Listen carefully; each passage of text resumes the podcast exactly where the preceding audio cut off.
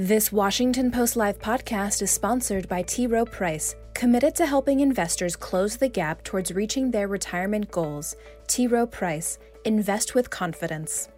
You're listening to a podcast from Washington Post Live, bringing the Post's newsroom to life on stage. My Octopus Teacher captures filmmaker and naturalist Craig Foster over the course of a year as he follows a wild common octopus in a South Africa kelp forest. By tracking her movements daily, Foster develops a deeper understanding of the sea creature and her environment and relays the impact of this experience on his life. Directors Pippa Ehrlich and James Reed joined the Post to discuss the film and its Academy Award nomination for Best Documentary Feature. Let's listen. Hello, I'm Ann Hornaday, Chief Film Critic for the Washington Post. Welcome to Washington Post Live.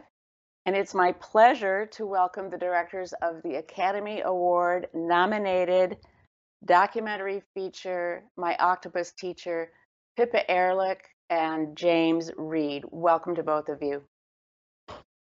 Thank you so much, Ann. Thank you very much. It's great to see you both. And I believe, Pippa, you're joining us from South Africa, and James is joining us from Bristol, England. So it's a wonderfully global event that we have today. Um, this is an extraordinary story of one man's relationship with an octopus. This is Craig Foster, who we saw in that trailer, who um, embarked on this project involving him diving every day in the water off the back of his home just outside um, Cape Town. Pippa, how did you get involved in this project? So I met Craig through a mutual friend. Um, I was working as a conservation journalist at the time, uh, focused on the marine conservation and science.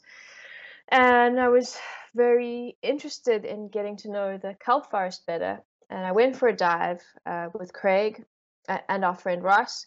And very quickly, I just saw that he was seeing things in that environment, which I'd been diving in for 10 years at the time. But he was picking up signs and finding animals and behaviors that I just never dreamed were possible.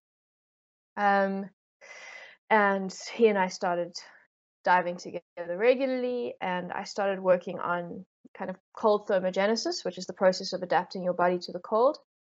And about six months into that process, Craig asked me if I wanted to help him make this little film that he had in his mind. And the film would be about this very special experience he'd had with an octopus. And he hadn't told me too much about it, but um, he, he sent me a treatment. And I remember sitting at my desk and just bursting into tears because it, it resonated with me on, on a very deep level. And yeah, that's how I got involved. So my understanding, it sounds like he was already involved with this octopus, um, and and this film really really takes us through the arc of his relationship with which is lasts about a year, which is around the average time that a common octopus lives. Um, and so, did he introduce you to the octopus when on that first dive? No. So you were just taking, no, so, um, and again, yeah. Yes, it, it, the, the film is essentially an, an archive job. You know, when, when James and I came to the project, um, I came in a little while before him, but we had hard drives and hard drives full of footage that had been recorded during this incredible year that Craig had spent with the octopus. But she died um, long before he even dreamed of, of making a film about her. It was a very organic process, um, the making of this film and and the realizing that it should be a film. Right, and I guess this is where we should uh, make it clear that Craig Foster himself is a documentary filmmaker, and he had the foresight and wherewithal to film these days. You know, it's it's almost like a diary, a visual diary, and he exactly. took some stunning, stunning underwater photography, which we just saw in that clip, and that is one of the great strengths of this film is just the imagery that he managed to capture. Um, what did I read?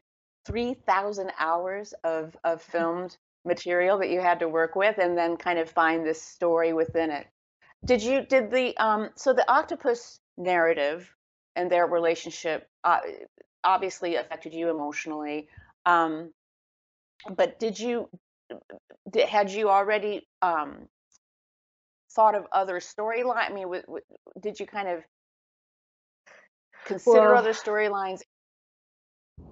A- absolutely. We started much broader.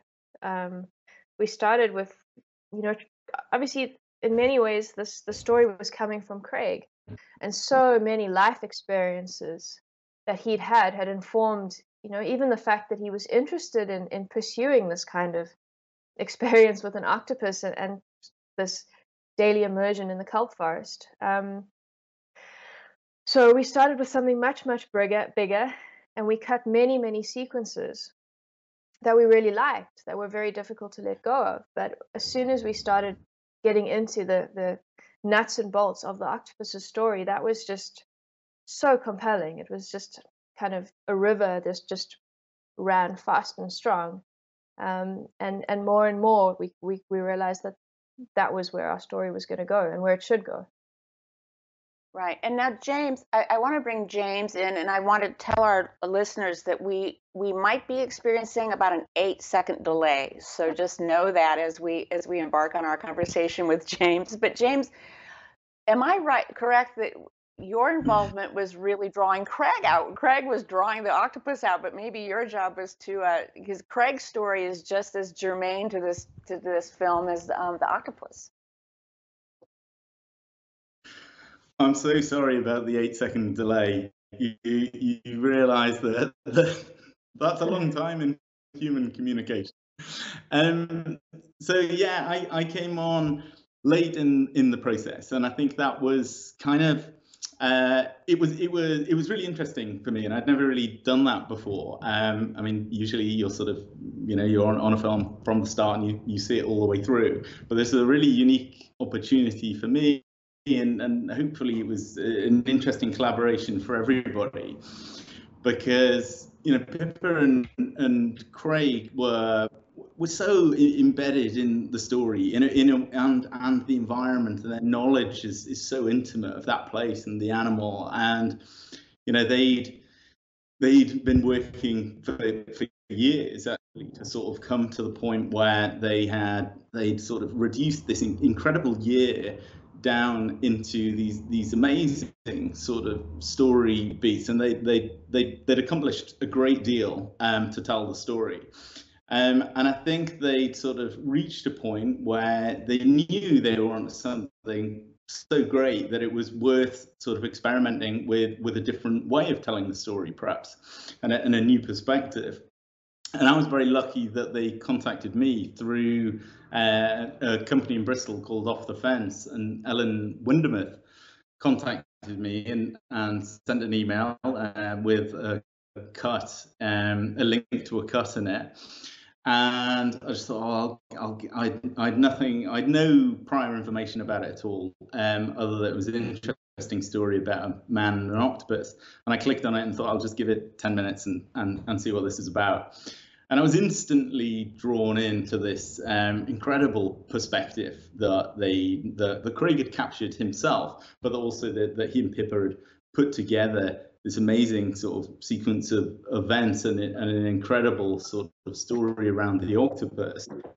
Um, but what was you know clear to me and, and to them, but but they had a, a different type of experience on it was that there was a there was another thread to be brought in there. And you know i i have some background in in making lots of interview driven films. And i i also have you know i came into it completely fresh. So i didn't know the story so i hadn't lived it for the last few years like they had. So i had a, a lot of new questions and, and natural sort of curiosity for it. And we thought you know here's a here's a great opportunity to sort of combine this sort of intimate knowledge and experience with with a with a sort of a new way of exploring the story and asking about it. So i had a quick skype call with craig to to check you know, we we just wanted to check that he was okay with the idea. And then uh, we didn't really talk much more about it because I then went to South Africa Africa um, and met with Pippa and Craig personally, and we spent three days interviewing Craig at his kitchen table. And Pippa and I talked a lot about sort of different places we could interview him, and ultimately we decided on the place he was most comfortable, which is where he drinks tea and looks out on the ocean. And we were going to spend a lot of time there, so we we bedded down and, and we just um, we took it slowly, and we just asked him about every detail of how he came to this story and and and how it impacted him and and how how it how the whole relationship developed and and built. And and it took about three days and we were all exhausted afterwards. But in the end we'd got this sort of really unique and and authentic perspective on on his own story. And and you know he'd been distanced from it long enough that having a stranger come in and sort of ask him those sorts of details, he was able to sort of transport himself back to those moments and sort of re- relive them as if they were fresh. And and it was fantastic. And you know, I mean, I think it we yeah, it, it was just a really interesting sort of combination of experiences that we all sort of brought to it. And um, and yeah, the film sort of took on a, a new form. And Pippa and I went back to Bristol and sort of reshaped the film around that conversation. Hmm. That's just a wonderful tutorial in documentary process, right? And how important it is to bring those fresh eyes in at the crucial moment to kind of bring everything together. Pippa, one of the most um, revelatory things about this film are the revelations. You know, what Craig was learning about the common octopus and behavior and um, biology. Um, and, you know, I think you, I'm sure scientists knew a lot about cephalopods and, and their ability to learn, and they are brilliant, brilliant creatures. Um, but, but were you were you surprised by? I mean, do you remember any particular revelations you came across in mm. the course of your your work on this? I mean, I was astounded. I was astounded regularly. I mean, going through those rushes the very first time, the things that you see, um, you know, when she wraps herself up like a transformer to protect herself self from the sharks with a, an armor of um, shells and stones. Uh, the fact that the octopus was clever enough to realize that if she got onto the back of the shark, away from its its teeth and its head, she'd be safe there.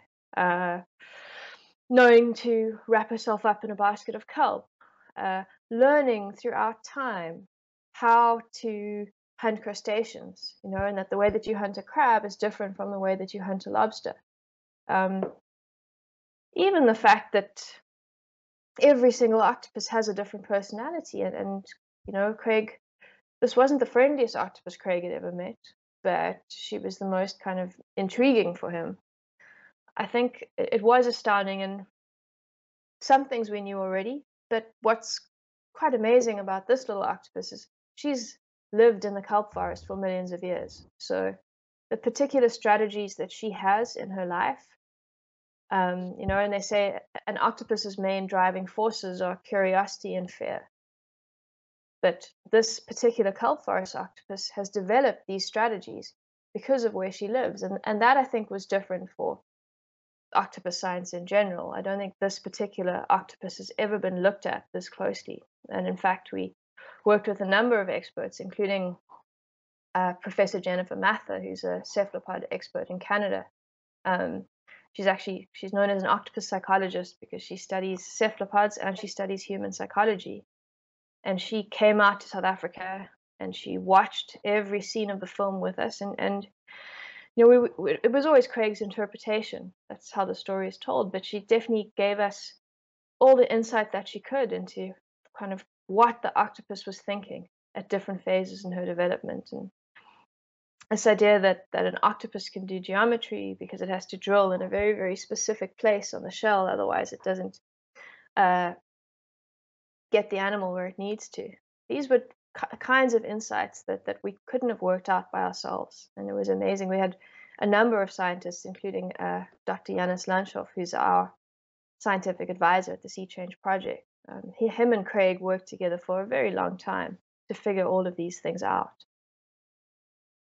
You know, this is the perfect time to show a clip illustrating this brilliance in action. This is um, a real scene of discovery. Let's let's watch.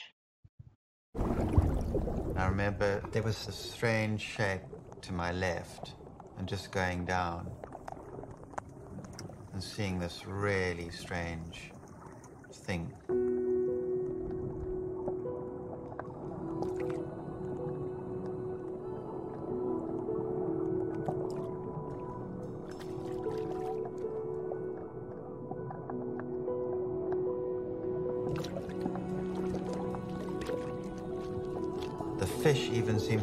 Confused.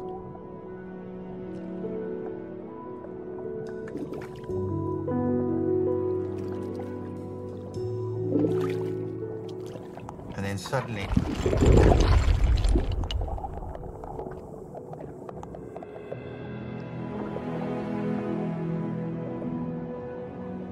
at the time, I didn't know. I witnessed something extraordinary. I come in at the end of a whole drama.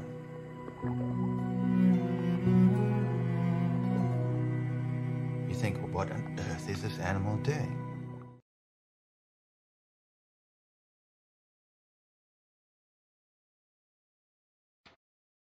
That never gets old. Um, also, P.S. I'm never eating calamari again. I don't know about all of you, but um, have these strategies been documented before, Pippa? Do you know by by human beings?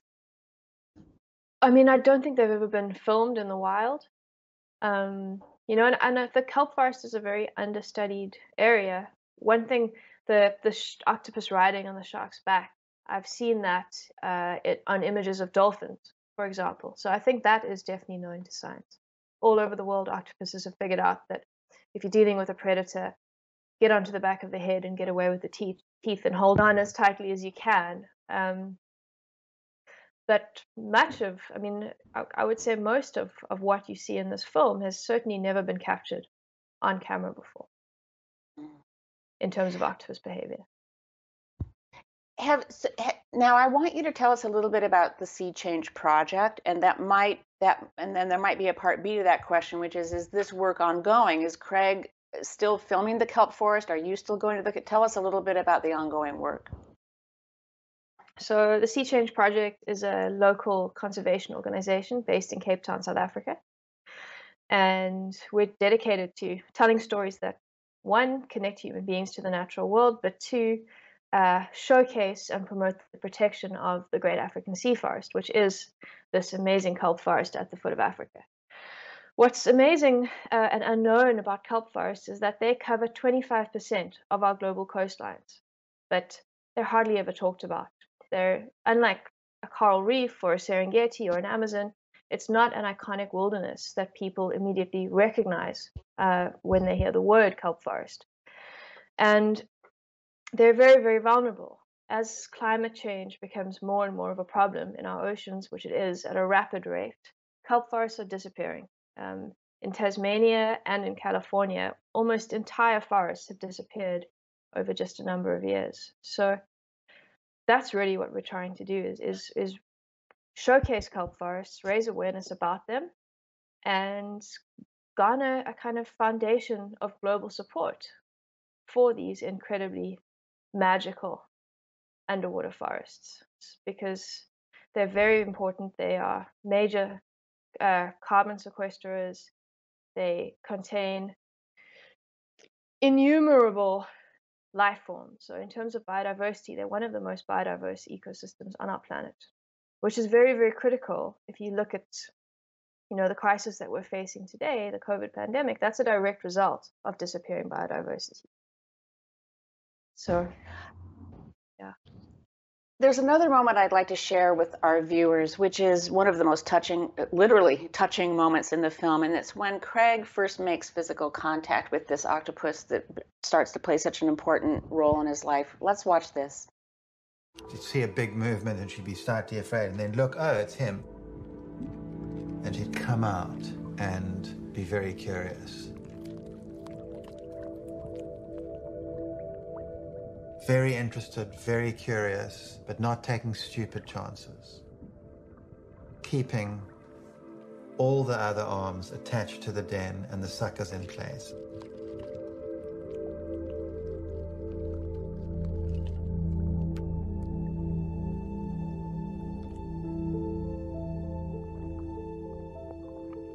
And then it just happens.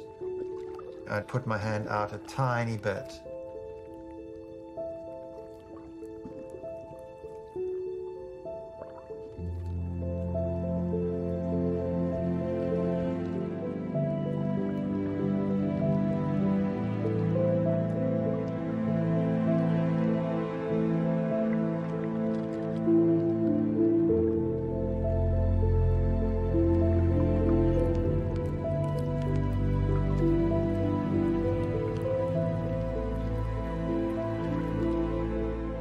Something happens when that animal makes contact.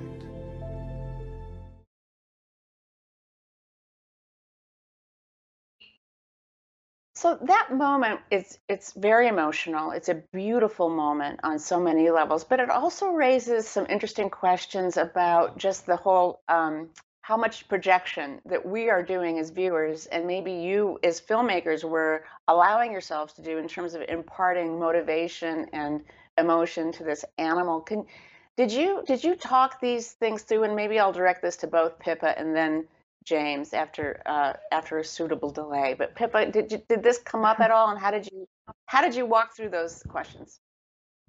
I mean, absolutely. Every minute of the process, uh, we were discussing it with one another, and it was just a conversation that was going on between our whole team, uh, especially James and I, but certainly Craig and I, and and and the greater production team.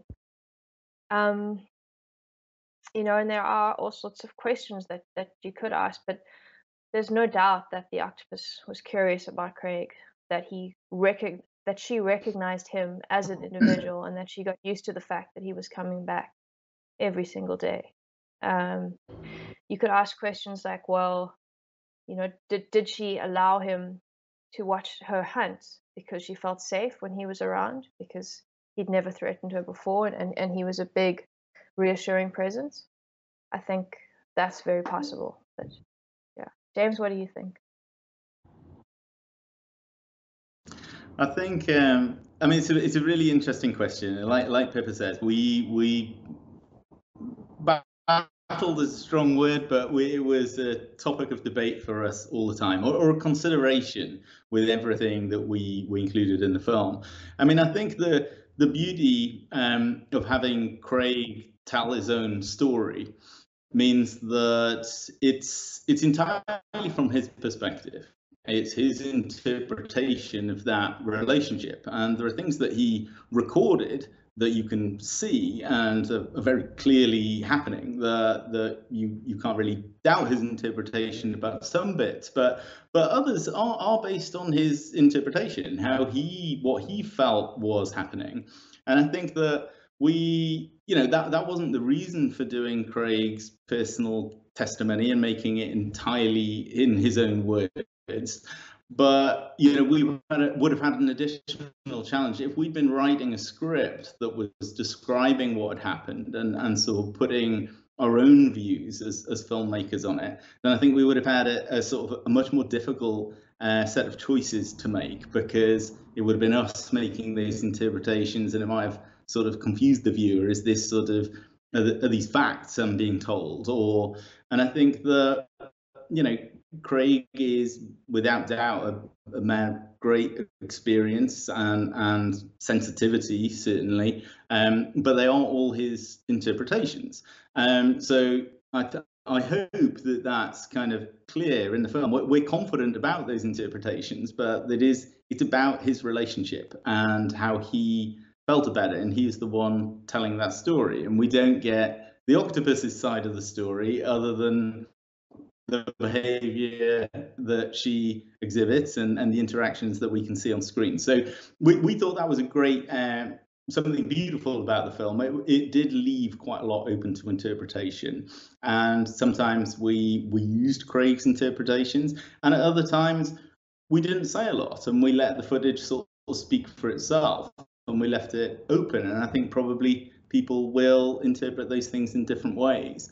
But I know, and Pippa will talk more about this, but things that we were a bit sort of concerned about or, or thought we should give some extra attention to how they are interpreted and whether we include Craig's interpretation or not. Um, I mean, Pippa had a, a long-standing relationship with a number of octopus scientists that she could check things from. So, so everything in, in the film we are confident is is you know a, is a reasonable interpretation of that behavior as far as you can know about any individual octopus at any time. But we do wonder about her motivations because Craig did, and and so and the audience will and, and should. But hopefully we don't sort of we're not too conclusive about exactly what she may be thinking, or it doesn't come across like that because you know these are it's how Craig felt about it, and that felt like the most important thing.